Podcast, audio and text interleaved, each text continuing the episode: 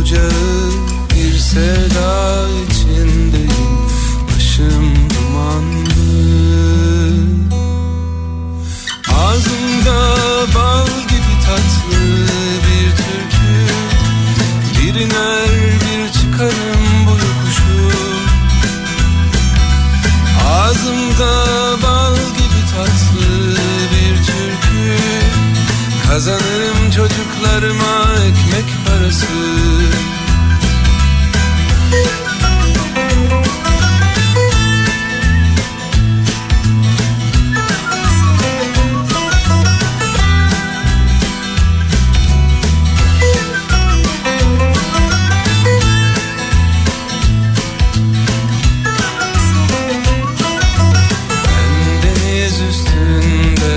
Rüzgar önünde, ben sevda içinde, tatlı türküde, inişte yokuşta, ekmek parasında. İki oğlum var, Mehmet'le Ali, gönlümde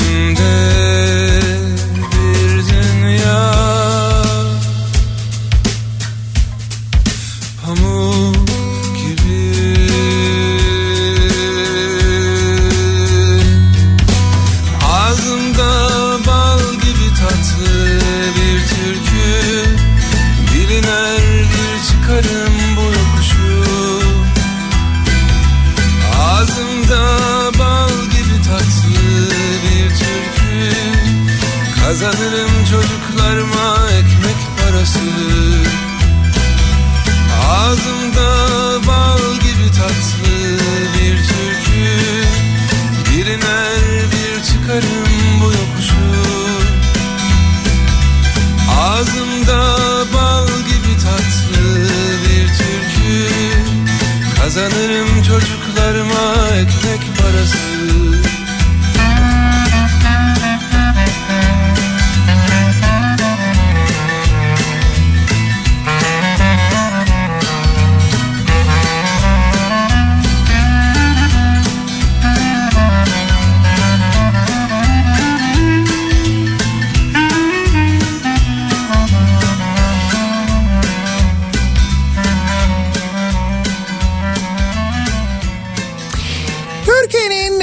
Kafa Radyosu'ndan, Kafa Radyo'dan hepinize günaydın. Yeni günün sabahındayız. Günlerden cuma, tarih yirmi Kasım. Hatta yirmi on bir yirmi şeklinde bir tarih de var önümüzde.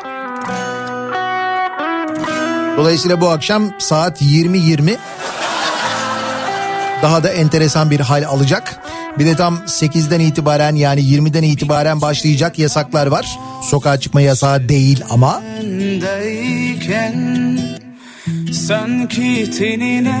Ne yapalım işte, böyle ilginçlikler bulmaya çalışıyoruz.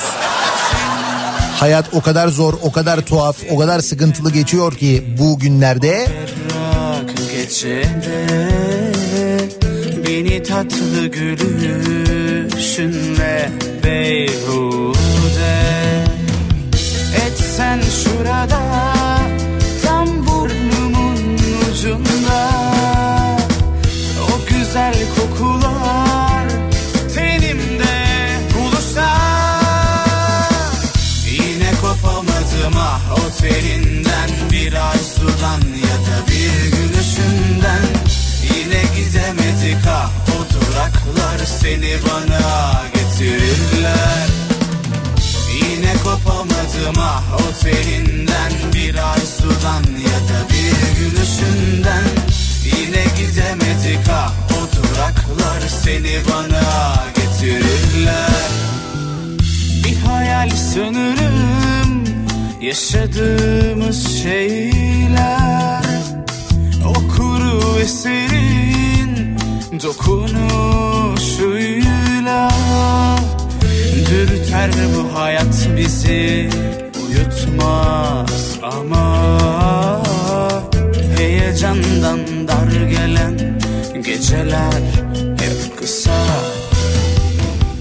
Yine başımı döndürüyor ah senin o tatlı halin. döndürüyor ah, senin o tatlı hallerin. Yine kopamadım ah o telinden, bir arzudan ya da bir gülüşünden. Yine gidemedik ah o duraklar, seni bana getirirler.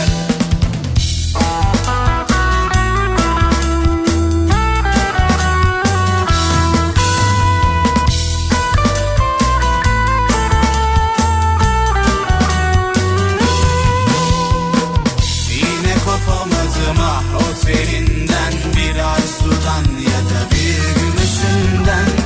Yine gidemedik ha o duraklar, seni bana getirirler.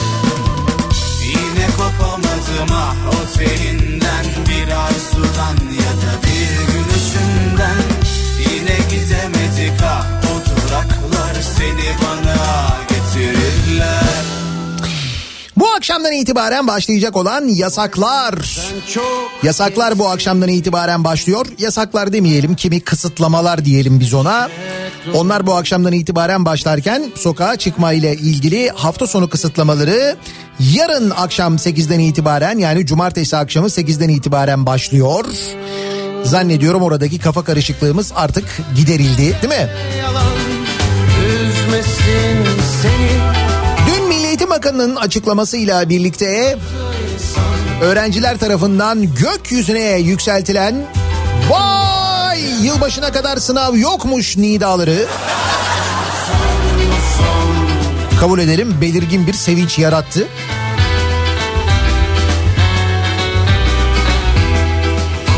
Milli Eğitim Bakanı'nın dün yaptığı açıklamayla yerini kocaman bir endişeye de bıraktı diye tahmin ediyorum. Çünkü demiş ki Milli Eğitim Bakanı, birinci dönem sınavlarının otuz bir Aralık'tan sonra yapılacağını duyurmuş. Yani demiş ki sınavlar iptal edilmedi, ertelendi.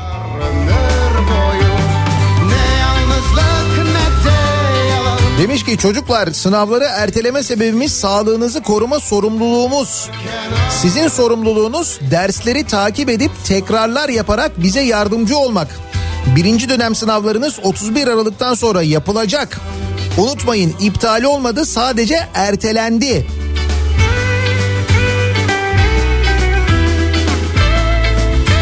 Aslında bu da bir nevi eğitim. Heves ve kursak eğitimi.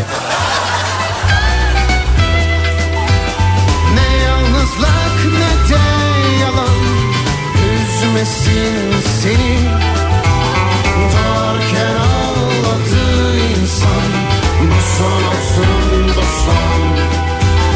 Doğarken ağladı insan, bu son olsun bu son. Zannediyorum dün e, akşam insan, bu son olsun, bu son. En sevdiğiniz ve bundan sonra uzun süre gidemeyeceğinizi düşündüğünüz restorana gittiniz. Umuyorum çok böyle kalabalık değildir ve çok kalabalıklara girmemişsinizdir. Ama dün epey bir yoğun olduğunu biliyorum, son gün diye. Çünkü bugünden itibaren e, işte sekizden sonra başlayacak kısıtlamalarla birlikte artık restoranlarda oturup yemek yemek mümkün olmayacak. Sadece paket servis ya da gel al şeklinde uygulamalarla restoranlar ayakta durmaya çalışacaklar. Çünkü gerçekten çok zor bir dönem geçirdiler. Şimdi yeniden zor bir döneme doğru gidiyor esnaf. Doğal olarak, haklı olarak isyan ediyorlar bir yandan. Çünkü birçok e, işletmenin artık dayanacak gücünün kalmadığını biliyoruz. Bir tek şey kaldı. Tam acaba işler düzeliyor mu? Biraz biraz normale dönüyor muyuz derken aslında bizim de fazlasıyla normale dönmemiz ve ipin ucunu bırakmamız sebebiyle vakalar böyle yayılınca ve artınca, ki bu sadece bizde değil, dünyanın birçok yerinde var, yeniden yasaklamalara ve kısıtlamalara gidildi. Hakikaten sıkıntılı bir durum. İşte burada gerçekten de ciddi bir destek ihtiyacı var. Esnafa bir destek verilmesi gerekiyor ama görünen o ki öyle bir destek planı da yok. Gözlerin o gözlerin, gözlerin kaldı aklımda. Gözlerin, ah o güzel gözlerin, gözlerin o gözlerin, gözlerin kaldı aklımda.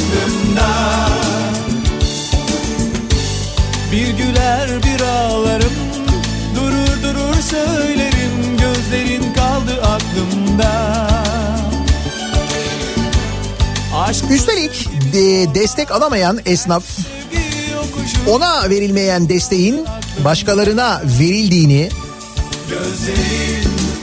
hatta böyle paraların epey e, net bir şekilde çarçur edildiğini görünce doğal olarak kızıyor, sinirleniyor, isyan ediyorlar. Çok haklılar isyanlarında, onu söyleyeyim. Yani bir kriz nasıl idare edilmesi net bir şekilde görüyoruz. Geçmişte de örneğini çok gördük ama.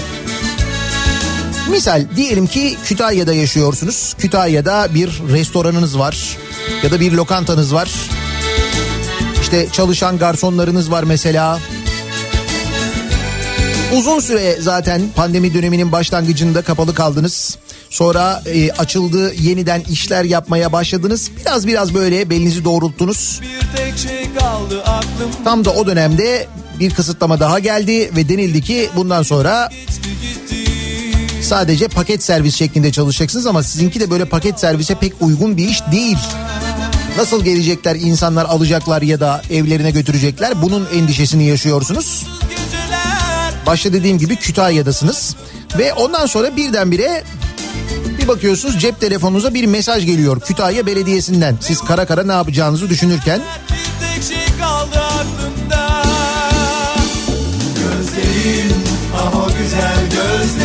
diyor ki Kütahya Belediyesi, vizyon projelerimizden Vazo Kule'nin tasarımını birlikte seçelim. Efendim? Vazo Kule. Vazo Kule yapıyormuş Kütahya Belediyesi. Bu vizyon projesiymiş. Vazo bir, Vazo iki, Vazo üç diye de üç tane tasarım hazırlamışlar. Gelin bunu beraber seçelim diye de soruyorlar. Sen de esnafsın, kara kara düşünüyorsun. Tabii senin vizyonun Kütahya Belediyesi kadar geniş değil. Maalesef. Gözlerin, ah o güzel gözlerin, gözlerin o gözlerin, gözlerin kaldı aklım. Bu arada bu Kütahya Belediyesi, hani geçen gün konuştuğumuz Kütahya Belediyesi değil mi? Hani belediye başkanının belediyede aslında resmi bir görevi olmayan kızıyla ilgili belediye çalışanlarına talimat verdiği. Gözlerin, ha ben söylemişim, ha o söylemiş, onun sözleri de emirdir, o benim canım falan diye böyle belediye personeline, belediyenin görevlilerine, böyle yetkililerine, üst düzey yetkililerine tembihlediği Kütahya'dan bahsediyoruz. Burada maliyetini bir türlü öğrenemedim ben, ne kadar para harcanacakmış acaba Kütahya'da bu Vazo Kule'ye. Bir de çirkin bu arada. Ama işte diyorum ya, bizim vizyonumuz o kadar geniş değil. Biz mesela şeyi de anlayamamıştık. Ee, Rize'ye de böyle bir tane çay bardağı yapılıyordu hatırlarsanız. Sahilde dolgu alana bir tane böyle dev çay bardağı. Bir de e, Rize Artvin Havalimanı yapılıyor ya, denizin üzerine dolgu. Onun da kontrol kulesini galiba çay bardağı şeklinde yapacaklar değil mi? Kaşık yok. Halbuki yanlış yapıyorlar. Madem kontrol kulesini çay bardağı şeklinde yapıyorsun, o kontrol kulesinin üzerine bir takım antenler olacak değil mi? O antenleri de böyle çayın içinden çıkan kaşıkmış gibi yap. Değil mi? Konsept tamamlansın yani. Sonra öyle bir ışıklandırma sistemi yap ki mesela havanın durumuna göre, mesela çay bardağı böyle uzaktan baktığında çok demliyse eğer, o mesela yağış var manasına ya da nem var manasına gelsin değil mi? Öyle bir şey olsun. Pilotlar son yaklaşmada espriler yapsınlar Rize Kule ile mesela. Rize Kule, iyi günler. İki demli çayınız var mı? Kaptanım daha şimdi koyduk, bir beş dakikaya hazır olur ya. Neyse biz Kütahya'ya dönelim. Kütahya'nın vizyon projesi de gerçekten çok yaratıcı. Vazo Kule. Öyle deme, böyle şeyler lazım. Bak Denizli'nin horozuna. Bunlar hep bu Denizli horozundan oluyor değil mi? Oraya yüz milyon liraya diktiniz o horozu. Hep sizin yüzünüzden Denizliler.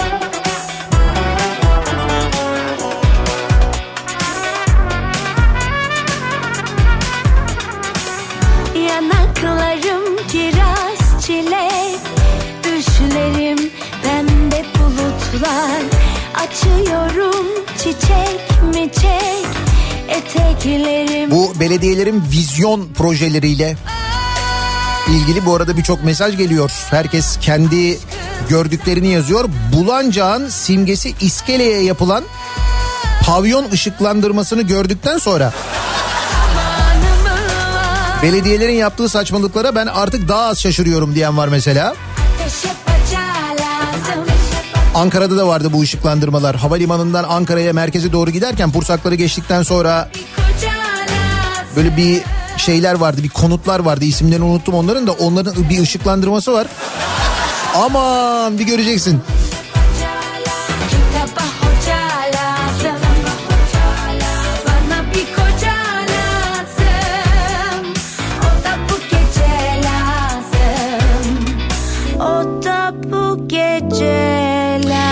Cuma gününün sabahındayız. Nasıl bir sabah trafiğiyle işe gidiyoruz? Hemen dönelim bir bakalım.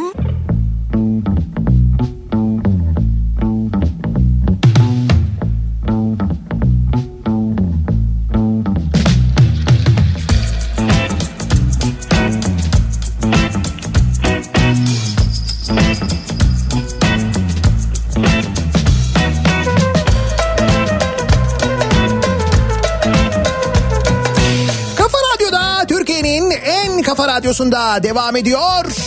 Daha ikinin sonunda Nihat'la Muhabbet. Ben Nihat Sırdar'la. Cuma gününün sabahındayız. Tarih yirmi Kasım. yedi buçuğu geçti saat. İstanbul'da hava yavaş yavaş aydınlanırken ve karanlık günler giderek daha da uzarken, malum cuma sabahı, protesto sabahı, daha biz protesto lafını etmeden dinleyicilerimizden yoğun bir şekilde protesto mesajları gelmeye başladı. Epey bir biriktirilmiş belli. Şimdi onlara geçeceğiz ama geçmeden tabii konuşacağımız başka konular da var. Kimi yeni protesto sebepleri de belki verebiliriz size. Belki ne kadar zengin olduğumuzu hissettirebiliriz. Çünkü maşallah yine bir yerlere para harcıyoruz. Ay, para harcamak bugünlerde çok önemli de o yüzden. Belki başka zaman bu kadar göze batmayabilir. Ki bence batmalı ayrı. Ama tam da bu zamanda böyle paralar harcanınca insan ister istemez biraz böyle bir rahatsız oluyor. Şimdi onlara geçmeden hemen önce sarı mikrofonla başlayalım. Hani sokaklarda yapılan röportajlar var ya, işte tüylü mikrofon, sarı mikrofon, ne bileyim ben işte papyonlu mikrofon, olu mikrofon falan gibi böyle sokak röportajları yapıp onları YouTube kanallarında yayınlayanlar var. Ki o sokak röportajlarında söylenenlerin e, söylenenleri izleyince kimi zaman çileden çıkıyoruz, kimi zaman helal olsun be falan diyoruz. Kimi zaman aa vah vah gözaltına alınmış öyle mi? Ne, tutuklanmış mı diyoruz. İş o noktaya kadar geldi çünkü artık mikrofon uzatılan insanlar isyan ediyorlar genelde. İşte bu mikrofonlardan bir tanesi olan sarı mikrofonu dolandırmışlar sevgili dinleyiciler. Nasıl dolandırmışlar? Mesela mikrofonu uzatıp fikir almak istemiş de, birader gel bir oturalım bir çay içelim ya, bak çok güzel bir iş var benim aklımda. Senin bu mikrofonun var ya, biz bunu çoğaltalım, oyuncak yapalım, satalım. Yok yok, böyle değil. Büyük izlenme sayılarına sahip olan sosyal medya platformu sarı mikrofonda dolandırıcı sarı mikrofonda dolandırıcıların hedefi oldu. Facebook hesabında mavi tik bulunan fakat Instagram hesabında mavi tik bulunmayan sarı mikrofona sana mavi tik alacağız diyerek tuzak kuruldu. Mavi tik çok mühim. Mavi tik. Dolandırıcılar sarı mikrofonun kurucusu Özkan Bozkurt'un bin iki yüz lirasını alarak telefonlarını kapattı. Yani bu kadar çok insanla konuşan, bu kadar çok röportaj yapan bir insan da eğer böyle kandırılabiliyorsa, ki kendisi de söylemiş. Demiş ki yani beni kandırdılarsa herkesi kandırırlar demiş.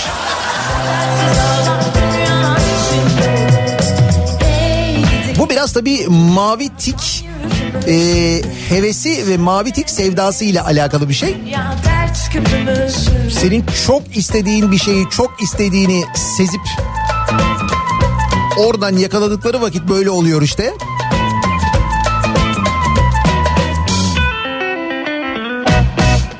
Demiş ki geçtiğimiz günlerde bir sayfa diyor bana yazdı, mavi tiki vardı, üç binde takipçisi vardı, size de mavi tik alabiliriz ama bunun bir ücreti var dediler, bin yedi yüz elli lira olduğunu söylediler, ben de bin beş yüz olur mu dedim. Mavi tik için pazarlık da ediyoruz bak, görüyor musun? Sen kaça aldın mavi tiki? Ben bin beş yüz aldım. Yapma ya, pahalı almışsın ya, ben bin aldım.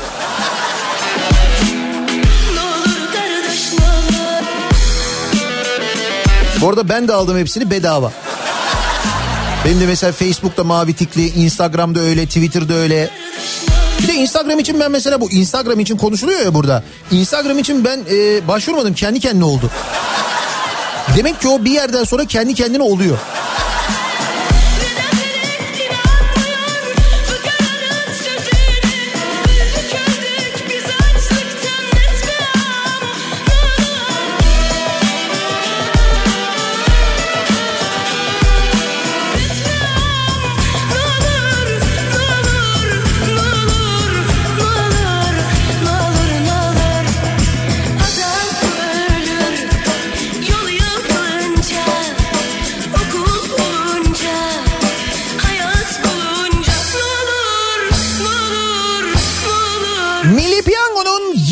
Çekilişi, büyük ikramiyesi belli olmuş.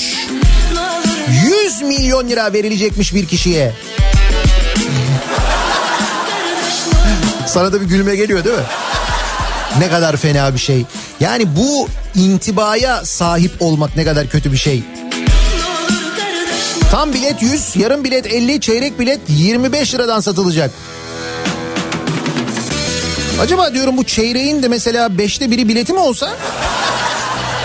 Ne bileyim ben, belki katılımı arttırırız. Belki alan olur. Geçen yıl yılbaşı çekilişinde büyük ikramiye seksen milyon lira olarak belirlenmişti. Bir önceki yılda değil mi yetmiş milyon lira olan ve kazanan talihlinin ortaya çıkmadığı ve heder olan o yetmiş milyondu. Şimdi doğal olarak hepimizin aklında bir soru. Acaba gerçekten bu yüz milyon lira verilir mi? Gerçekten dağıtılır mı? Acaba Milli Piyango çekilişlerinde böyle bir şüphe, şaibe bir şey var mı?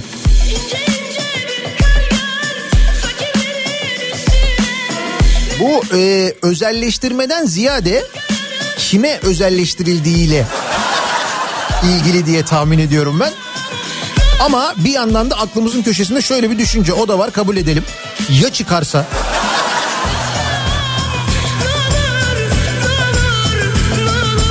yüz milyon lira.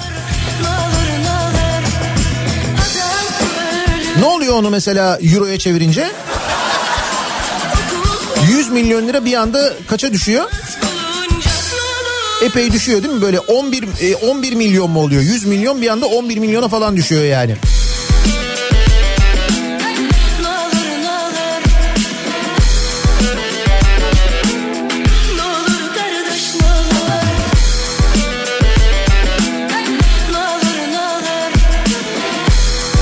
sekiz itibariyle yasaklar başlıyor. Ee, yasaklar derken işte kısıtlamalar diyelim. Ee, restoranlar bu akşam sekizden itibaren paket servise geçiyorlar. Sadece gel al şeklinde çalışıyorlar. İşte çalışma saatleriyle ilgili o alınan kurallar var ya, onların hepsi bu akşam sekizden itibaren geçerli. Sokağa çıkma yasağı ise, yani sokağa çıkma kısıtlamasıysa yarın akşam sekizden itibaren geçerli. Dolayısıyla bu gece öyle bir sokağa çıkma kısıtlaması yok sekizden sonra. Yarın sabah da yok, onu da söyleyeyim. Cumartesi akşamı sekiz ile pazar sabahı on arasında var. Pazar akşamı sekiz ile pazartesi sabahı beş arasında var. Bunu anladık değil mi? Tamam. Niye alıyoruz bu kuralları, bu kararları? e, hastalık çok fazla yayıldığı için, bulaşma oranı çok ama çok arttığı için, vaka sayısındaki inanılmaz yükseliş sebebiyle işte tam da bu kuralların uygulanmasından hemen önce Keşan Belediyesi işgalden kurtuluşun doksan sekizinci yıl dönümü kutlaması düzenliyor. Ve bu kutlamada sosyal mesafe hak getire, hatta e, belediyenin araçlarından şeker ve koku dağıtılınca izdiham yaşanıyor Edirne'de. Tebrik ediyoruz Keşan Belediyesi'ni. Sürü bağışıklığı için e, değişik bir yöntem.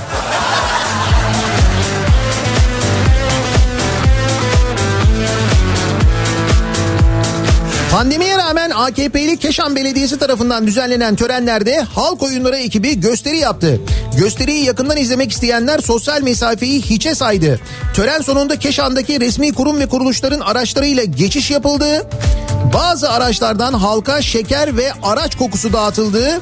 Şeker ve araç kokusu almak isteyenler birbiriyle yarıştı. İzdiham oldu. Pandemide izdiham oldu.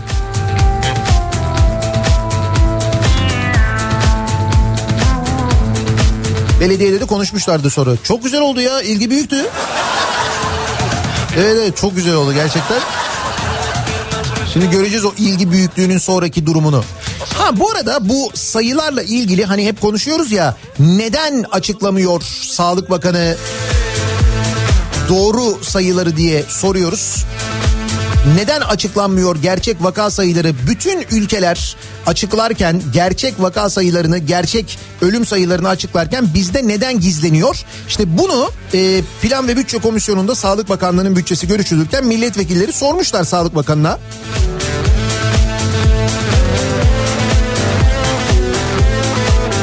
Sorunca e, Sağlık Bakanı da soruyla karşılık vermiş. Demiş ki sizin için neden önemli demiş bu. Neden acaba? Acaba bizim için neden önemli? Hadi bizi geçtik, belli ki bizi sallamıyorlar, çok önemsemiyorlar da. Mesela yurt dışında, yani diğer ülkelerde bu sayılar neden açıklanıyor?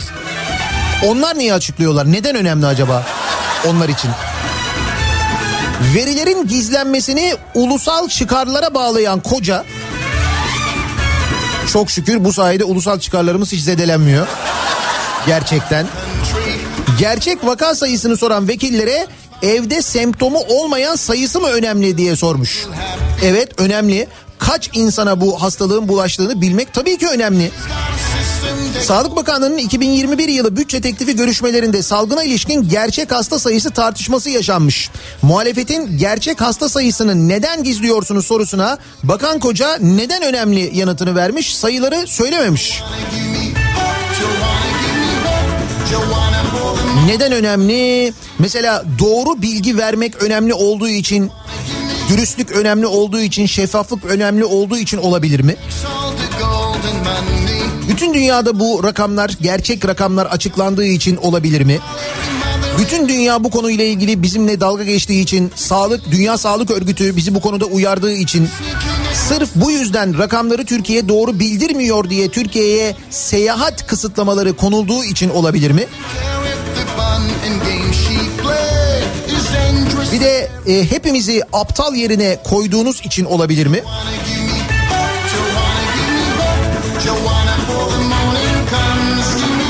Neden önemli? Nasıl Sağlık Bakanı'nın konuya bakışı? Süper değil mi?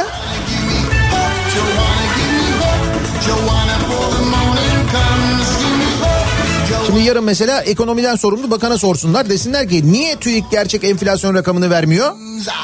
Ya neden önemli ya bu kadar sizin için? Yani gerçek enflasyonu bileceksiniz de ne olacak yani? Ha? Ki burada insan hayatı ile ilgili bir şeyden bahsediyoruz. Dünyayı kasıp kavuran salgından bahsediyoruz. Bu konuyla ilgili doğru bilgi vermediklerini bizzat Sağlık Bakanı kendi söylüyor. Diyor ki neden önemli ki diyor, onu bileceksiniz de ne olacak diyor. Hiç değil mi? Bileceksiniz de ne olacak, ne yapacaksınız yani?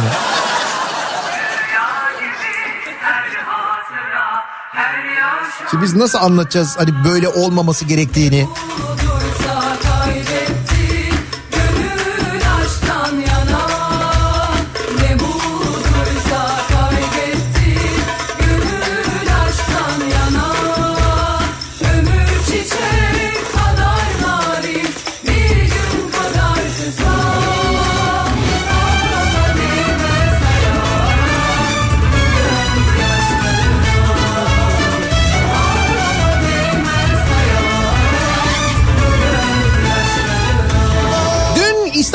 Büyükşehir Belediyesi meclis toplantısı gerçekleşiyor. Belediyenin e, iki bin yirmi bir yılı bütçesi görüşmeleri yapılıyor.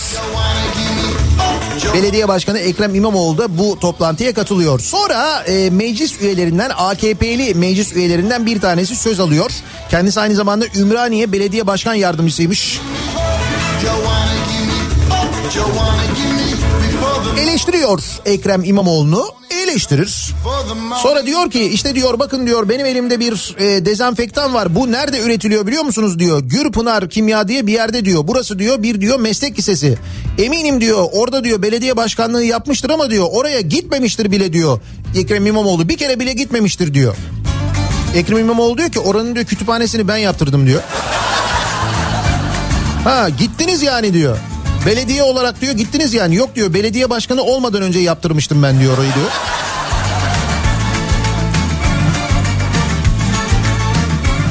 Dolayısıyla kapak nedir? Nasıl yapılır? Dün e, İstanbul Büyükşehir Belediye Meclis toplantısında biz bunu görüyoruz. Ama bu arada arkadaş bütün bunlara rağmen konuşmaya devam ediyor. Bir böyle bir sıkılma mıkılma falan böyle bir ha dur bir oturayım susayım falan yok. Daha enteresan bir şey oluyor. Ee, bu belediye meclis toplantısı devam ederken o sırada Haber yedi sitesi İstanbul Belediyesi A K P Grup Başkan Vekili Tevfik Göksu'nun, ki Tevfik Göksu'yu tanıyorsunuz herhalde, henüz yapmadığı konuşmayı servis ediyor. Yani Tevfik Göksu daha o konuşmayı yapmamış ama Haber yedi bu konuşmayı yapmış gibi haberleştiriyor, iyi mi? Başlık da şöyle: tokat gibi sözler. Tevfik Göksu tokat gibi sözler söylemiş İmamoğlu'na. Haber yedi Twitter hesabından yaptığı paylaşımda İstanbul Belediyesi iflasın eşiğine geldi. İBB yönetimi iki bin yirmi yılı için yirmi altı milyar bütçe hazırladı. Ancak bununla yetinmeyip bir buçuk yılda on üç milyar lira borçlanma gerçekleştirdi. Tevfik Göksu çarpıcı açıklamalarda bulundu. Tevfik Göksu'dan tokat gibi sözler. Hani israf vardı önleyecektiniz ifadelerine yer veriyor. Fakat Tevfik Göksu bu konuşmayı yapmamış. İyi mi? Sonra tabii bu haber kaldırılıyor.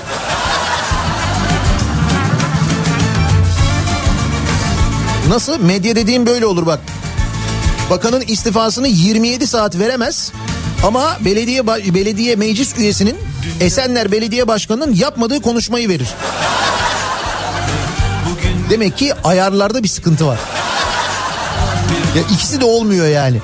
Dertsiz ağlar dünya içinde, dertli ağlar, dertsiz ağlar dünya içinde. Bu arada İstanbul Belediyesi demişken e, Eyüp Sultan'da belediyenin, İstanbul Belediyesi'nin yapmak istediği kreşle ilgili plan teklifi e, A K P grubu tarafından reddedilmiş. Bir kreş yapılması istenmiş.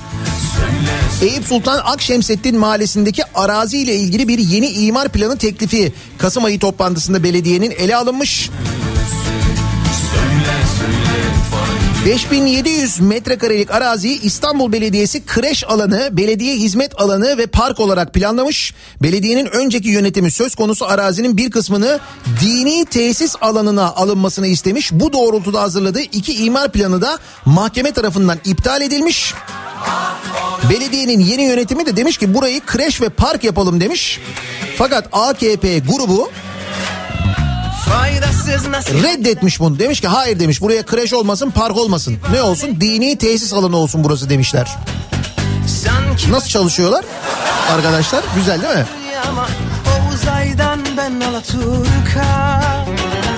Yüreğime sorsalar hapis kalmış burada, kaçacak ilk çıkan fırsatta. Beni kurtar Allah'ım. Düşünüyoruz bu kısıtlamalar, yeni kısıtlamalar esnafı nasıl etkileyecek? Esnaf kara kara düşünüyor ne olacak acaba diye. Acaba bu durumda bize böyle bir yardımda bulunulur mu? Ama yardımda bulunulur mu? Böyle kredim falan değil yani. Yardımda bulunulur mu acaba? Ya da mesela işsiz kalanlar için acaba bir şey yapılacak mı? Garsonlar işsiz kalacaklar şimdi mesela. Müzisyenler. Aylardır işsizler onlar mesela. Keza sahne e, sanatlarında çalışanlar, görev alanlar, sahne emekçileri, onlar aynı durumdalar. Acaba onlara bir yardımda bulunulur mu? Bir şey yapılır mı? Bir küçük tadilat işimiz var. Ondan sonra belki yapılabilir. Daha altı yıl önce sekiz milyon lira harcanarak sıfırdan yaptırılan meclis başkanlık konutu Fuat Oktay için yeniden tadilata alınmış. Meclis Başkanı Mustafa Şentop boş duran baş, başbakanlık konutuna taşınmış. Onun boşalttığı meclis başkanlık konutuna da Cumhurbaşkanı Yardımcısı Fuat Oktay taşınacakmış. Bu yüzden iki bin on dört yılında sekiz milyon lira harcanarak sıfırdan yaptırılan yedi yüz elli metrekare kullanım alanlı konut yeniden tadilata alınmış. Hakikaten daha yepyeni, zaten yepyeni yapmışlar. Bayağı böyle saray gibi bir şey yapmışlar. Şimdi orayı yeniden tadilata almışlar. O yüzden sizin ödemeler biraz gecikebilir.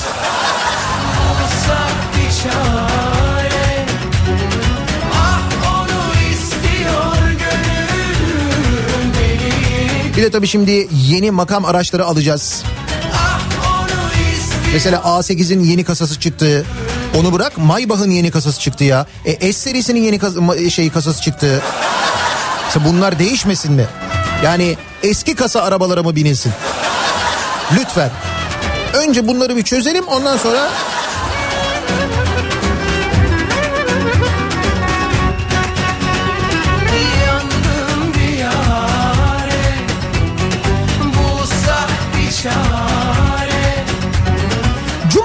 sabahındayız. Her cuma sabahı olduğu gibi dinleyicilerimize soruyoruz. Kimi, neyi, neden protesto ediyorsunuz diye. Kimseye hakaret etmeden, kimseye küfretmeden protesto ediyoruz, edebiliyoruz. Protesto ediyorum konu başlığıyla yazıp gönderebilirsiniz mesajlarınızı. Twitter'da böyle bir konu başlığımız, bir tabelamız, bir hashtagimiz an itibariyle mevcut. Sosyal medya üzerinden yazabilirsiniz. nihat et nihat sırdar nokta com elektronik posta adresimiz. Bir de WhatsApp hattımız var. sıfır beş otuz iki yüz yetmiş iki elli iki otuz iki sıfır beş otuz iki yüz yetmiş iki kafa. Buradan da yazabilirsiniz mesajlarınızı. Reklamlardan sonra yeniden buradayız.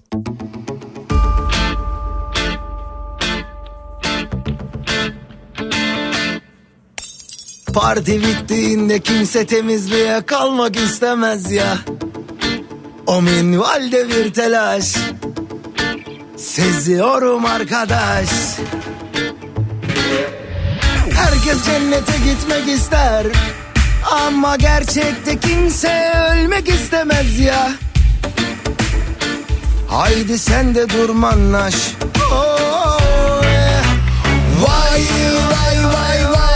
Babayın kemiğine, ölmüşlerin ruhuna değdirdiler bile. Kafa Radyo'da, Türkiye'nin en kafa radyosunda devam ediyor. Daiki'nin sonunda Nihat'la Muhabbet. Ben Nihat Sırdar'la Cuma gününün sabahındayız. Söndürdüler bize. Gökyüzünün gri bulutlarla kaplı olduğu bir İstanbul sabahındayız. Hava nihayet aydınlandı. Cuma sabahında protesto ediyoruz. Sizin protesto edeceğiniz birileri, bir şeyler var mı acaba diye soruyoruz. Saldım çayıra, Mevlam kayıra isimli salgın politikasını protesto ediyorum diyor. Emine göndermiş. Ben de hemen Emine, Emine Hanım'a sormak istiyorum. Sizin için niye önemli? Emine Hanım, salgın politikası sizin için neden önemli yani? Sağlık Bakanı öyle demiş ya, demişler ki niye doğru rakamları açıklamıyorsunuz, sizin için niye önemli diye sormuş bakan.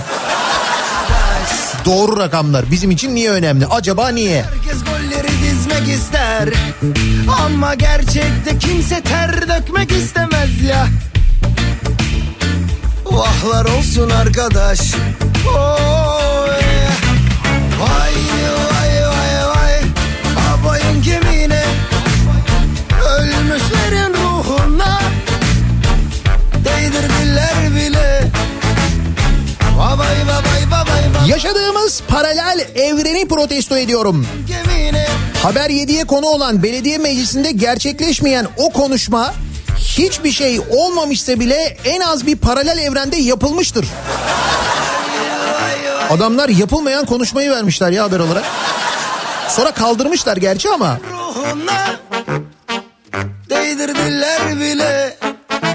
Yıl sonu yaklaşırken işçi, memur, emekli tüm emekçiler geçinebilmek için kılı kırk yararken ama geçinemezken reform kalkışı diyerek acı reçeteyi vatandaşına kitleyenleri ve buna prim verenleri protesto ediyorum diyor bir dinleyicimiz.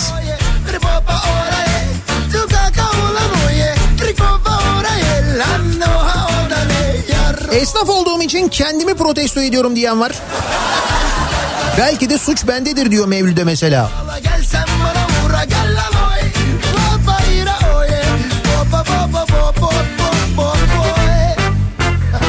Kütahya'nın vazosuna çiçek koyma garantisi vermeyenleri. Acaba o vazonun içinde böyle çiçek olacak mı? Her gün yenilenen, her gün değişen. Bak o da mesela güzel bir kaynak olur. Yani ihalenin o kısmı da varsa eğer. Kütahyalılar ne düşünüyorlarmış bu Kütahya Belediyesi'nin vizyon projesiyle ilgili acaba? Dev bir vazo yaptırılacakmış da Kütahya Belediyesi tarafından.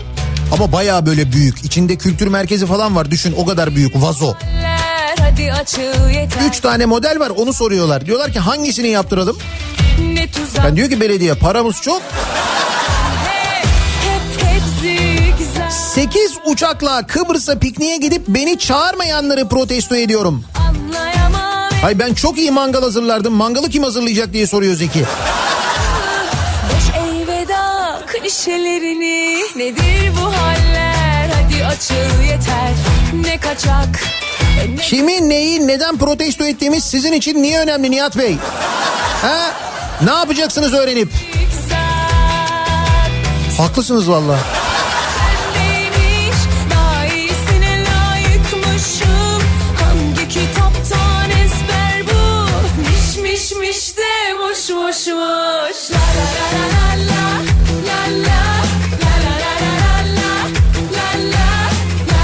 Kırtasiyeciyiz. Mart ayından beri elde ne varsa bozdurduk. Hiçbir yardım ve iyileştirme yok. Her akşam annemin şekeri çıkıyor. Biz ne yapacağız dükkanı diye. Ben de bir buçuk yıldır işsizim bu arada diyor. Bu durumu protesto ediyorum demiş bir dinleyicimiz. Şimdi okullar yeniden uzaktan eğitime geçtiler. Kırtasiyeler var, okul servisleri var, okul kantinleri var. Tek doğru verilen rakamın İ B A N numarası olmasını protesto ediyorum diyor İzmir'den Cemal. İster misiniz biz biz bize yeteriz iki başlasın? Olacağına bak.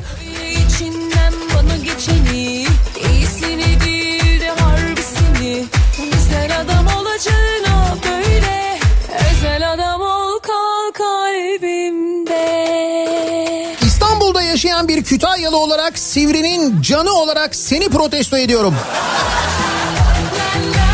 Şehrimizi bu şekilde yıpratamazsın. Estağfurullah ben yıpratmak istemiyorum canım. Kütahya benim canım ya.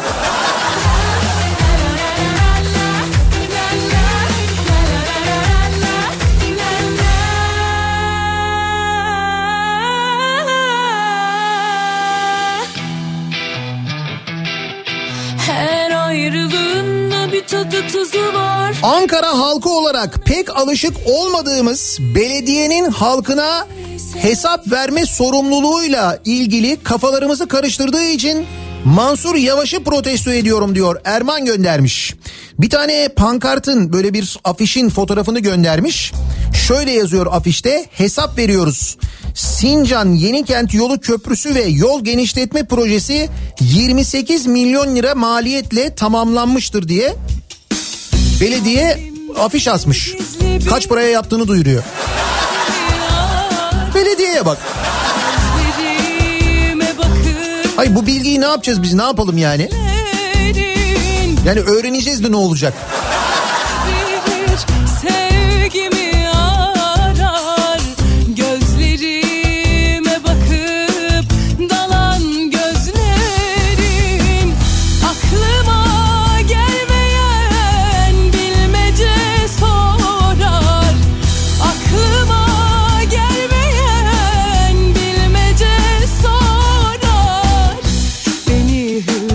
beşin beşi Türkiye'de sekiz bin üç yüz liraya alanı alıp da hemen on beş bin liraya internette satışa koyanları protesto ediyorum. Cihaz stoklarda anında tükenmiş diyor. Onur göndermiş, öyle mi? sekiz bin üç yüz lira mı? O yalan gözlerin.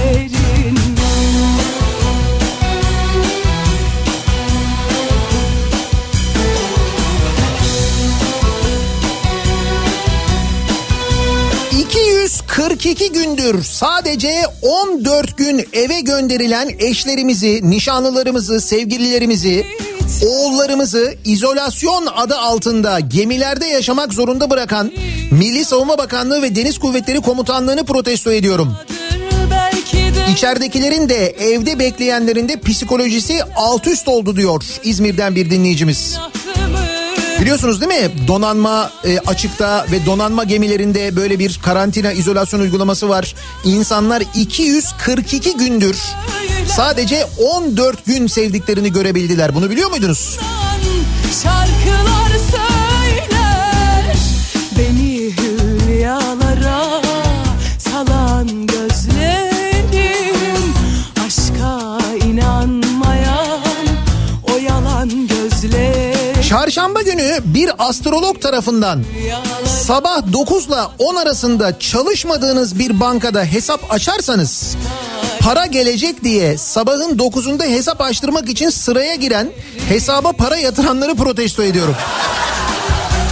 Ayrıca aynı astrolog yeni bir maille arkadaşlık uygulamasına girerseniz aşkı da bulacaksınız demiş.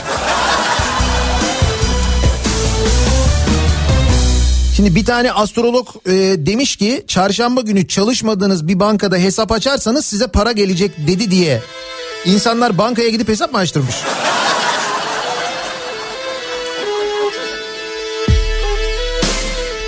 Yani...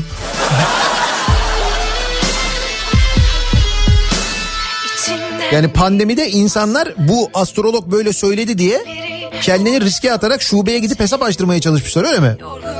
Kırgın kahramanı, gel gör ki yalnız tek gece, çok değil kısa zaman önce bir masal yeşerdik içimde. Antalya'da bir ilçe belediyesinde çalışıyorum. Esnek mesaide çalışırken aniden başkan bu hafta iptal etti ve hepimizi belediyeye doldurdu.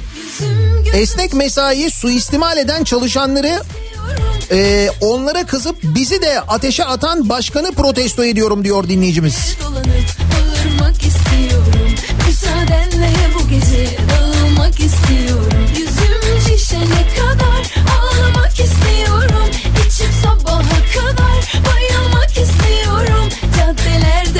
Adana'dan Ünsal diyor ki benim abilerimin kafesi var Kıbrıs'ta.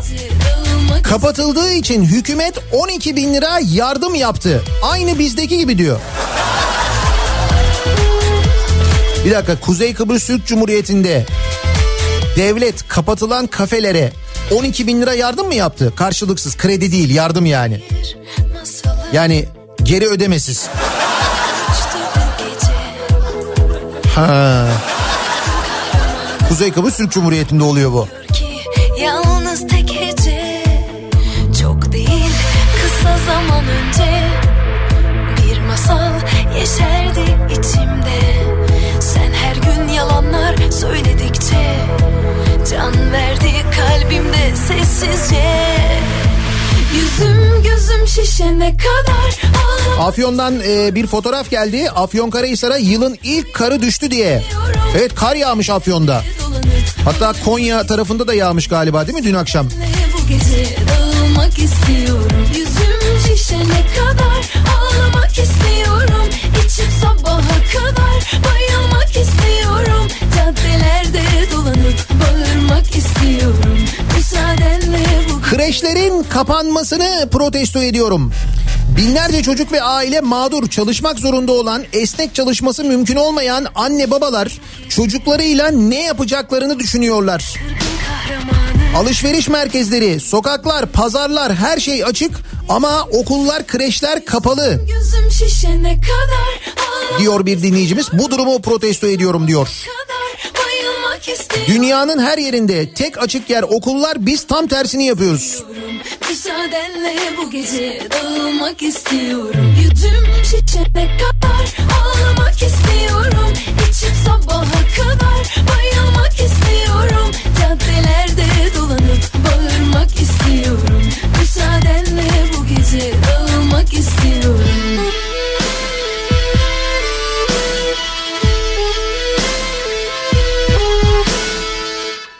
Ee, bakalım.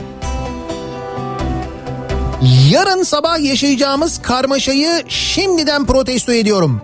Marketlere, minibüs şoförlerine soruyorum yarın kaçta başlıyorsunuz diye, hepsi onda diyor.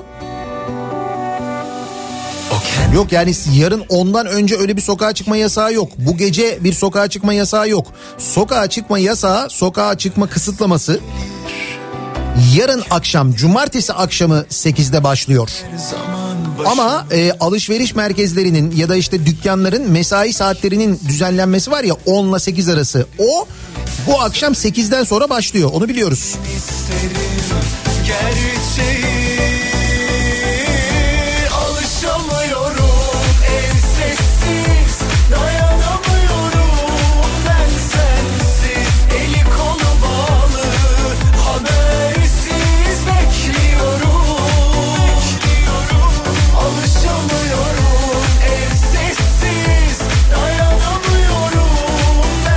Ya evet, gerçekten de bir astrolog böyle bir şey önermiş.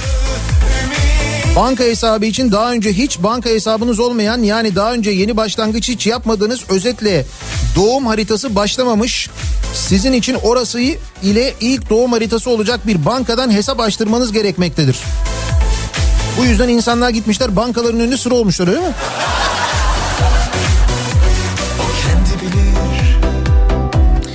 Koskoca depremin yaralarını sarmaya çalışan İzmir'in belediye başkanını engelleyenleri, buna rağmen yapılanları, görmezden gelenleri protesto ediyorum diyor Ünal. Başımın üstünde yeri, ikimizi bilen biri söylesin isterim. Anka Park'a harcanan yedi yüz elli milyon dolarla otuz yedi milyon beş yüz bin vatandaşa bedava kovid on dokuz aşısı yapılabilir. Şimdi kimi protesto edeyim ben bu durumda? Damacana?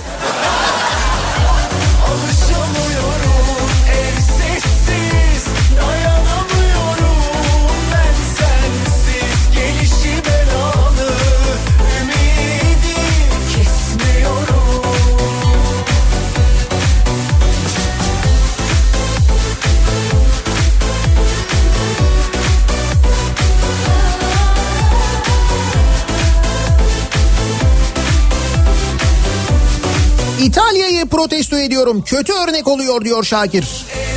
Ne yapmış İtalya? İtalya'da mafya ile işbirliği yapan siyasetçi gözaltına alınmış. Ne biçim ülkeymiş orası ya? Biz bayağı destek veriyoruz.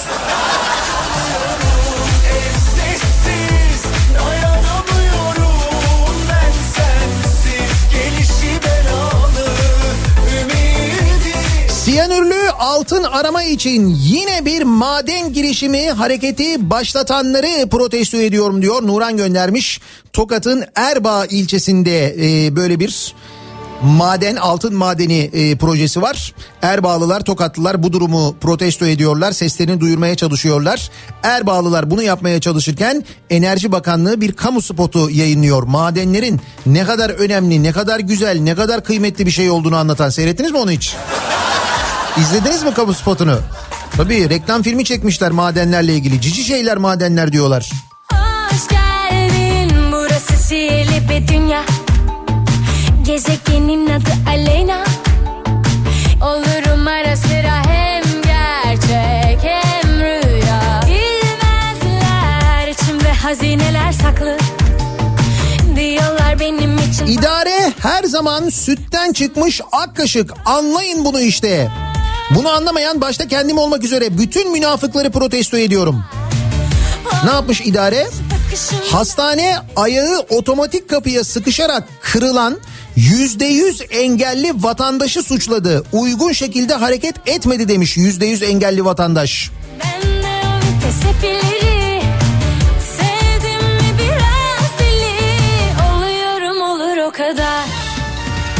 Bu benim hikayem, bu benim masalım. Aşkımın peşindeyim, çok istersem alırım. Hiç sevmem oyunları. Ben... Bu görüntü karşısında yüreği sızlamayan, gerekli yasaları hala çıkarmayanları protesto ediyorum. Aslında protesto etmekten de fazlasını yapıyorum ama yazıyorum yazıyorum siliyorum. Hangi görüntüden bahsediyor? Hani geçen gün vardı ya bir görüntü, bir yavru köpeğin iki bacağını, ön bacaklarını baltayla kesmişlerdi. Ve bununla ilgili bir yasa bir türlü çıkarılamıyor. Türkiye Büyük Millet Meclisi'nin sürekli başka öncelikleri var. Sürekli. Gezegenin adı Aleyna. Olurum ara sıra hem gerçek hem rüya. Bilmezler içimde hazineler saklı. Diyorlar benim için farklı. Aydın'da tek boşluğun mezarlıklar olmasını protesto ediyorum. Evet, Aydın'daki bu yoğunluk haritasını göndermiş Ferit de, çok acayip hakikaten de.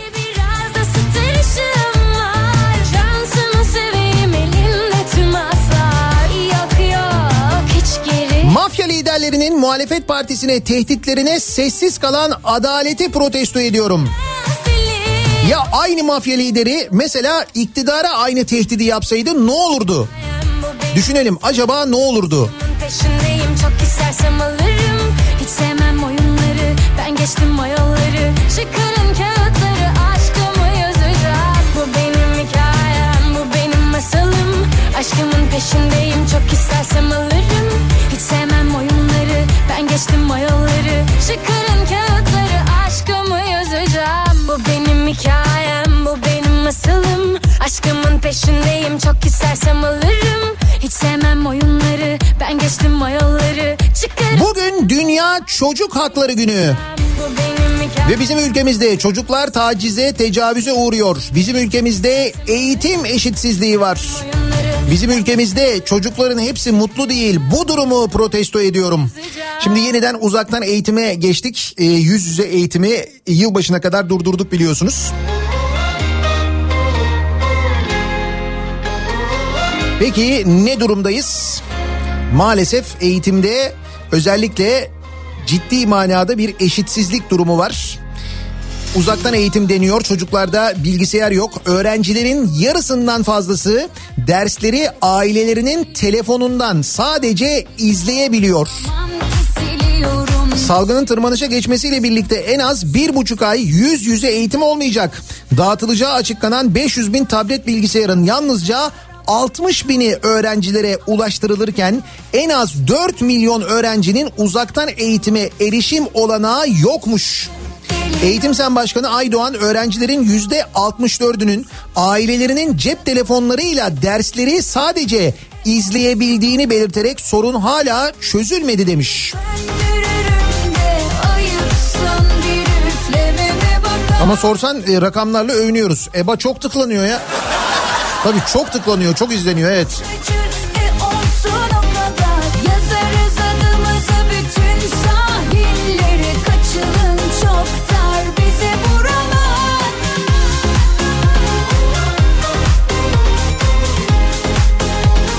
Bir Ankaralı olarak Mahmut Bey gişeleri protesto ediyorum. Her sabah anlatıyorsunuz, aman bana ne diyordum, bu nedir arkadaş? Aha, alt tarafı bir iş seyahatine geldik, tek suçumuz bu. Ya anladınız değil mi ne olduğunu? Herkes bir gün tadacak onu.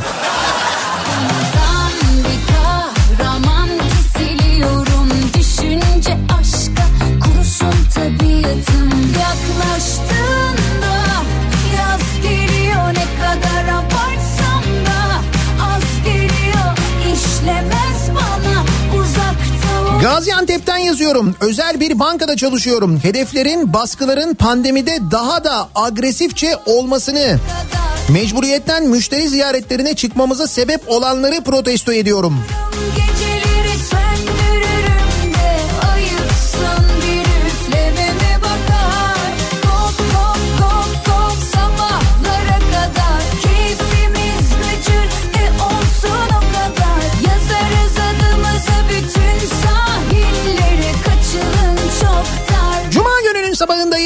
Her cuma sabahı olduğu gibi soruyoruz dinleyicilerimize, kimi, neyi, neden protesto ediyorsunuz diye.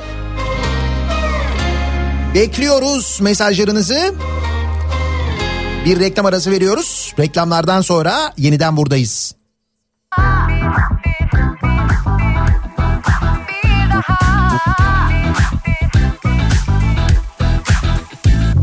Zamansızlıktan hiç korkma. Kafa Radyo'da, Türkiye'nin en kafa radyosunda devam ediyor. Daiki'nin sunduğu Nihat'la Muhabbet, ben Nihat Sırdar'la Cuma gününün sabahındayız. Her cuma sabahı olduğu gibi dinleyicilerimize sorduk, kimi, neyi, neden protesto ediyorsunuz diye.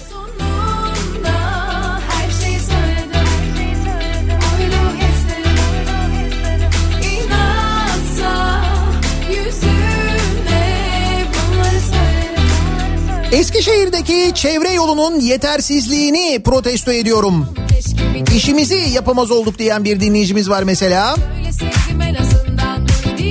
Gümrükleme şirketinde çalışıyorum. Pandemi boyunca yaptığımız iş azalmayıp artmasına rağmen pandemiyi bahane ederek zamları, terfileri iptal edenleri protesto ediyorum.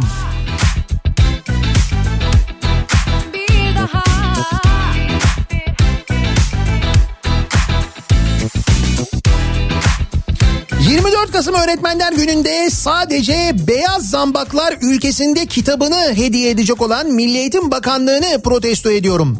Bu kitap zaten birçoğumuzda var. Okumayan öğretmen neredeyse yoktur. Halbuki verseler oradan otuz iki gigabayt internet. Hediye, hediye dediğim budur. Ne de güzel olur diyor. İzmir'den Ebru öğretmen göndermiş. Fena fikir değilmiş aslında, güzelmiş.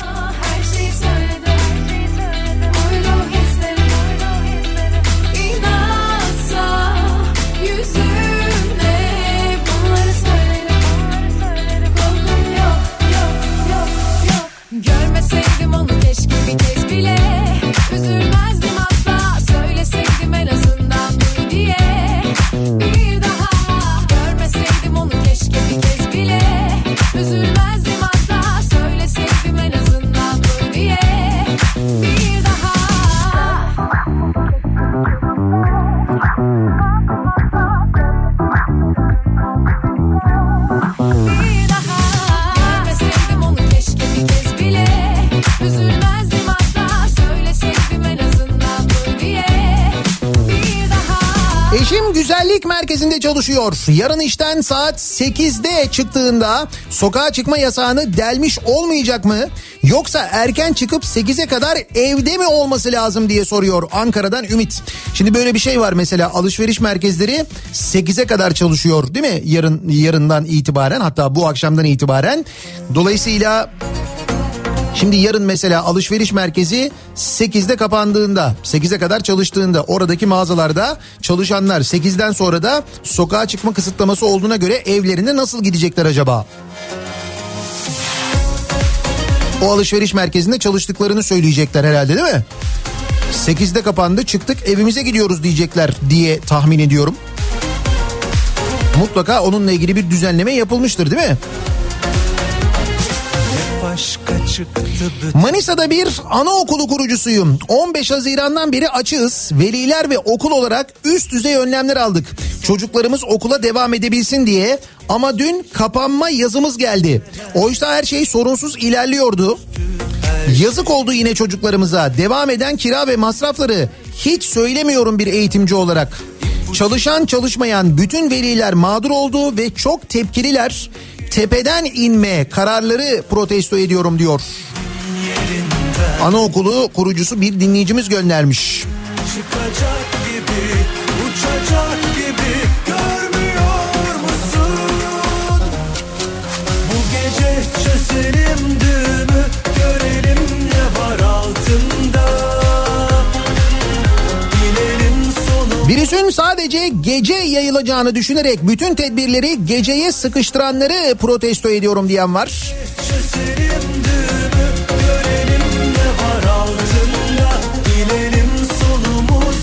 Ankara'da bir kamu bankasında çalışıyorum. Çarşamba sabahı bankanın önünde hesap açtırmak için bekleyen bir kalabalık vardı. Biz de anlam verememiştik. Meğer bu yüzdenmiş. Vallahi öyle, astrologlar öyle demiş. Çarşamba günü hiç çalışmadığınız bir bankada hesap açtırın, para gelecek demiş. Herkes gitmiş hesap açtırmış. Meğer bu yüzdenmiş yani. İstedim belki bilmeden, ipucunu veriyor anladım.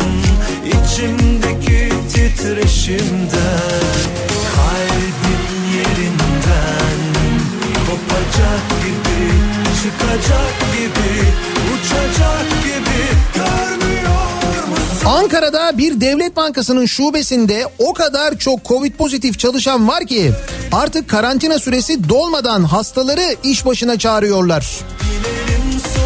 Şube hastalığın şubesi olmuş diyor dinleyicimiz. O kadar mı ya? Bunu duyuyorum ben yani. E, sağlık çalışanlarına önce böyle bir çağrıda bulundular. Yani Covid pozitif çıkanları, tedavileri ya da karantina dönemleri biter bitmez test yaptırmadan iş başına çağıran bir sağlık sistemimiz var bizim artık maalesef. Böyle bir durum var. Bu koşullarda çalışıyor insanlar. Ancak bunun e, bankalarda da olduğunu bilmiyordum ben.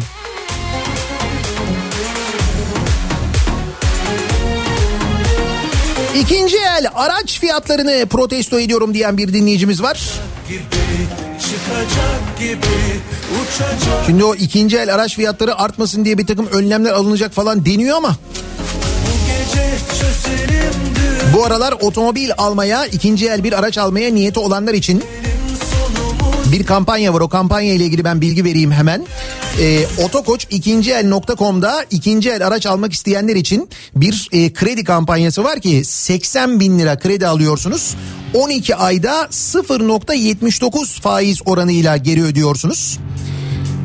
Detayları Otokoç ikinci el nokta com'dan siteden öğrenebilirsiniz. Ayrıca siteye girdiğinizde oradaki e, otomobilleri de görebilirsiniz ki Otokoç ikinci elde neredeyse her marka ikinci el otomobil bulabiliyorsunuz. Bütün Türkiye'deki Otokoç ve Birmot şubelerinde de zaten Otokoç ikinci elin e, showroomları var. Orada gidip araçları yerinde de görebiliyorsunuz. seksen bin liraya on iki ay sıfır virgül yetmiş dokuz güzel oran bence. Beni farz et yanında, böylece kolaylaşır her şey birden, bakarsın gelir aniden.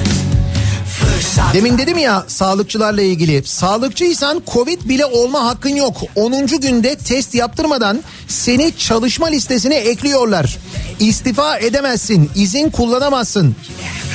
Çocuklar da karantinalı, küçük yaşta çocuğu olanlar çıksın bu sorunun içinden. Evde bırak, hastaneye git. Biz sağlıkçıların da durumu bu işte diyor bir dinleyicimiz. Görmese ben bulurum yine, kalbim durmuşsa inan çarpar seninle.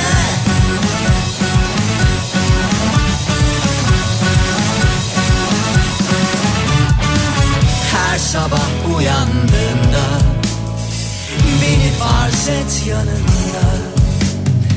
böylece kolaylaşır her şey birden, bakarsın gelir aniden. Her güzel şey çabuk ters oldular dünkü çiçekler. Çalışan anne ve babaları düşünmeyip kreşleri kapatanları protesto ediyorum diyor Sami göndermiş. Hayvan hakları yasasını çıkarmayanları, zulüm gören hayvanların masum bakışlarını görmeyenleri, hayvanları vahşice katledenlerin cezalandırılmamasını protesto ediyorum diyor Simge göndermiş. Temsilde tasarruf olmaz. Her ile bir saray projesiyle yükselişimizi çekemeyenleri protesto ediyorum diyor Uğur. Her ile bir saray. Başladık mı biz ona? Başladık değil mi? Yeni yapılan kaymakamlık binalarına, yeni yapılan böyle müftülük binalarına falan bakıyorum. Her biri birer mini saray adeta. Yaşlarına, söz geçmez sanılara, bugünü yaşamak dururken hala dargınsın yarınlara. Haykıracak nefesim kalmasa bile, ellerim uzanır olduğum yere, gözlerim görmese ben bulurum yine, kalbim durmuşsa inan çarpar seninle. Haykıracak nefesim kalmasa bile, ellerim uzanır olduğum yere. Kaynaklar şehir hastanelerinin işletmecilerine aktarılırken sağlık için ayırabildiğimiz kaynaklar sınırlı diyenleri protesto ediyorum. Sağlıkta içinde bulunduğumuz durumu da bu hafta bakanın yaptığı açıklamalardan hep beraber öğrenmiş olduk. Bir ara verelim. Reklamların ardından yeniden buradayız.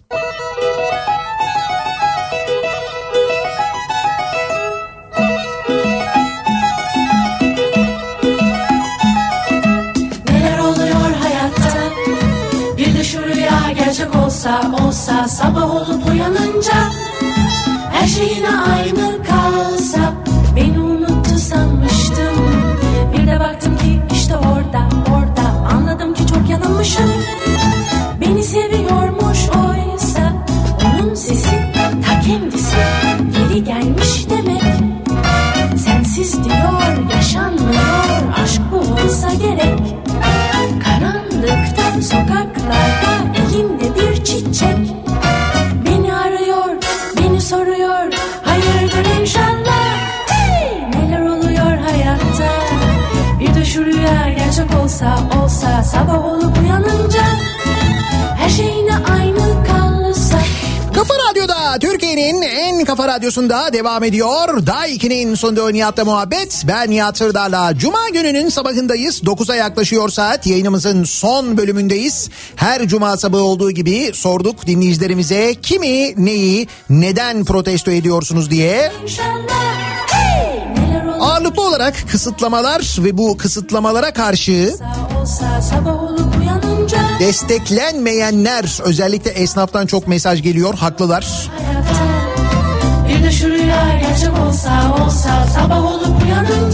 Bir de bu e, sokağa çıkma yasağının ve saatlerin başlangıcının kafa karışıklığı ile ilgili çok e, mesaj geliyor. Sensiz diyor yaşanmıyor, aşk bu olsa gerek. İçişleri Bakanlığı genelgesi var. İçişleri Bakanlığı genelgesinde satır satır yazıyor. Bu akşam öyle bir sokağa çıkma kısıtlaması yok. Sokağa çıkma kısıtlaması cumartesi başlıyor. Yarın akşam sekizde başlıyor. Diğer yasaklar bu akşam sekizde başlıyor. Yani restoranların e, işte paket servise geçmesi, alışveriş merkezlerinin çalışma saatleri gibi yasaklar bu akşam sekizden itibaren başlarken sokağa çıkma kısıtlaması yarın akşam sekizden itibaren başlıyor. Dediğim gibi bakanlık genelgesinde çok net, çok açık bir şekilde yazıyor. Birazdan Kripto Odası başlayacak. Güçlü Mete Türkiye'nin ve dünyanın gündemini sizlere aktaracak. Bu akşam on sekiz haberlerinden sonra eve dönüş yolunda ben yeniden bu mikrofondayım. Tekrar görüşünceye dek güzel bir gün, sağlıklı bir hafta sonu geçirmenizi diliyorum. Hoşça kalın.